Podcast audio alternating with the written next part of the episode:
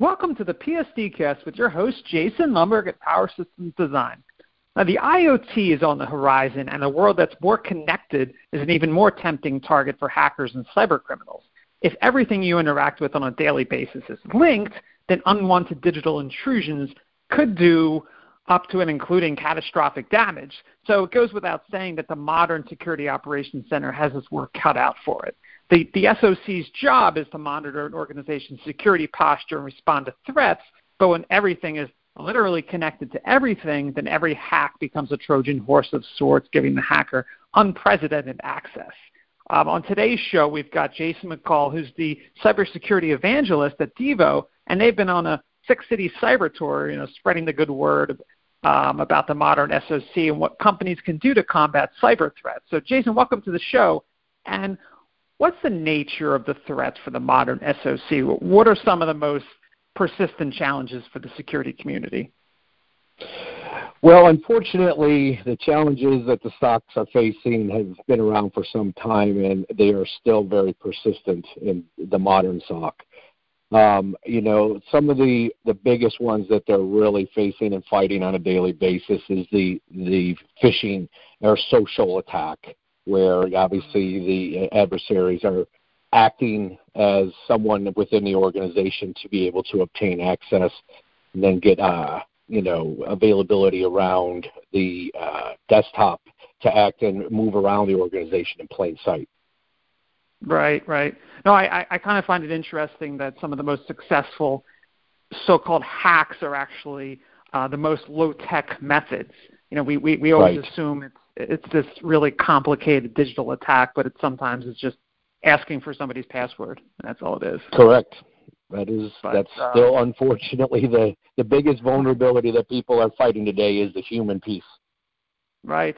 Well, I covered this in my intro, but but how does uh, the Internet of Things change the SOC's mission? Well, of course, now with the IoT that's upon us, you know, the attack surface has exponentially exploded. So now it's not just you know putting up barriers around your border and putting up the uh, defense mechanisms around that. The border is endless. So I mean, you're talking anywhere from your TVs to your refrigerators to your cars to I mean, the list is very very large. So the security operations centers or anything that's connected to that network is a potential breach. Mm-hmm. Yeah, I, I, I've seen um, you know demonstrations where companies talk about how hackers can get in through your your smart fridge, and then they might have access to your entire house or um, it's scaled up obviously on, on the business sense, but it's it's scary in that sense. But I, I also saw a video when you were on your um, your cyber tour um, where you covered the cyber kill chain, and as you alluded to, it's extremely important for companies to conceptualize something like this. So, what are the phases phases of a cyber attack, and how does a hacker generally move through your business? Yeah, it's it's a lengthy process to be honest with you. I mean, it, when someone has identified a mission, and the, you know the first step that they always go through is the reconnaissance steps looking for doing a lot of research, whether it's social engineering or it's physical uh, research that they're doing, or of course the, the cyber reconnaissance. But they're always looking and are trying to identify uh, which targets that they can exploit against. So that's always the first step that they're they're going through. But then once they find those potential victims or targets, then their next step of the uh, process is weaponization right? So once they weaponize, they're pairing, uh, you know, malware or exploits into a deliverable payload, such as a PDF or you know the traditional Microsoft Office files, and putting those in attachments, right? Which is the next piece of that puzzle, which is the transmission of the weapon, right? The delivery step of the uh, the uh, cyber tech kill chain, right? So if you're looking at that, right? The transmissions of those target uh, of those weapons to the target. It could be traditionally email attachments, obviously websites, or you know even as physical as you know someone just passing around a USB drive with some weapons within it.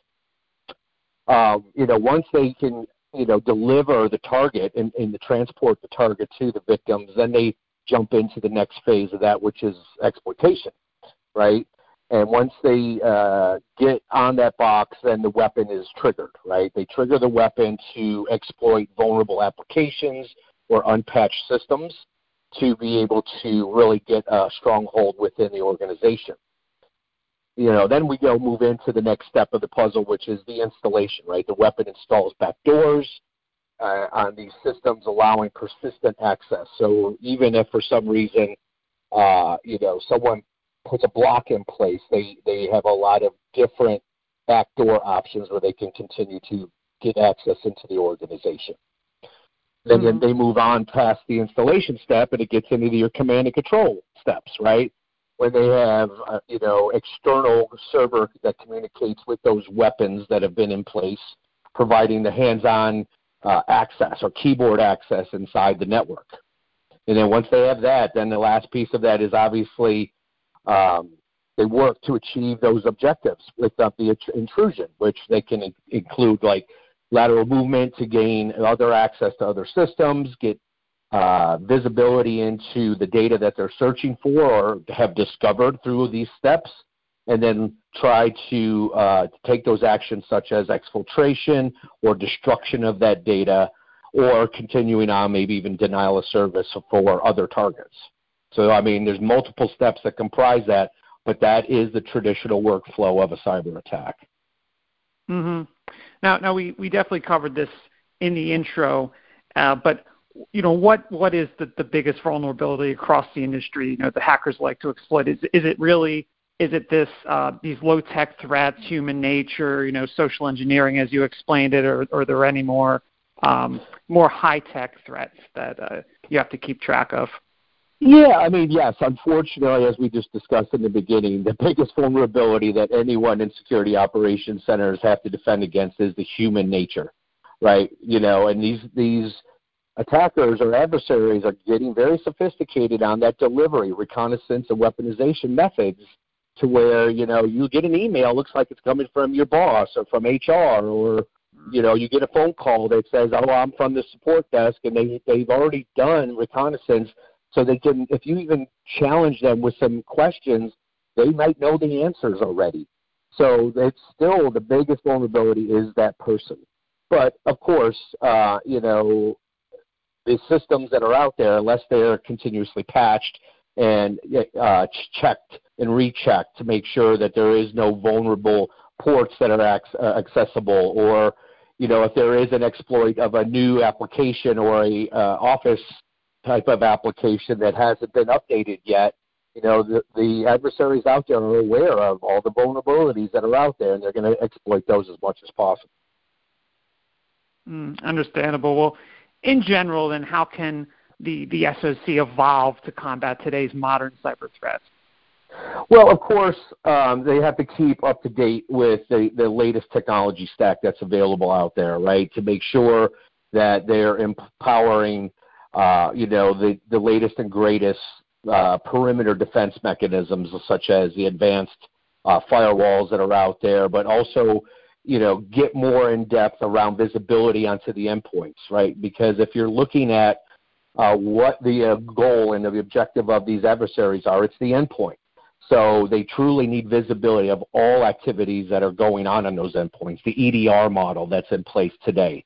So they really need to focus on having the border, of course, protected, but also the internal devices to make sure if something abnormal occurs, they have the capabilities not only to detect it, but respond efficiently and to have the information that's available to them to make those decisions. How do we stop this, but also how do we prevent this from happening again?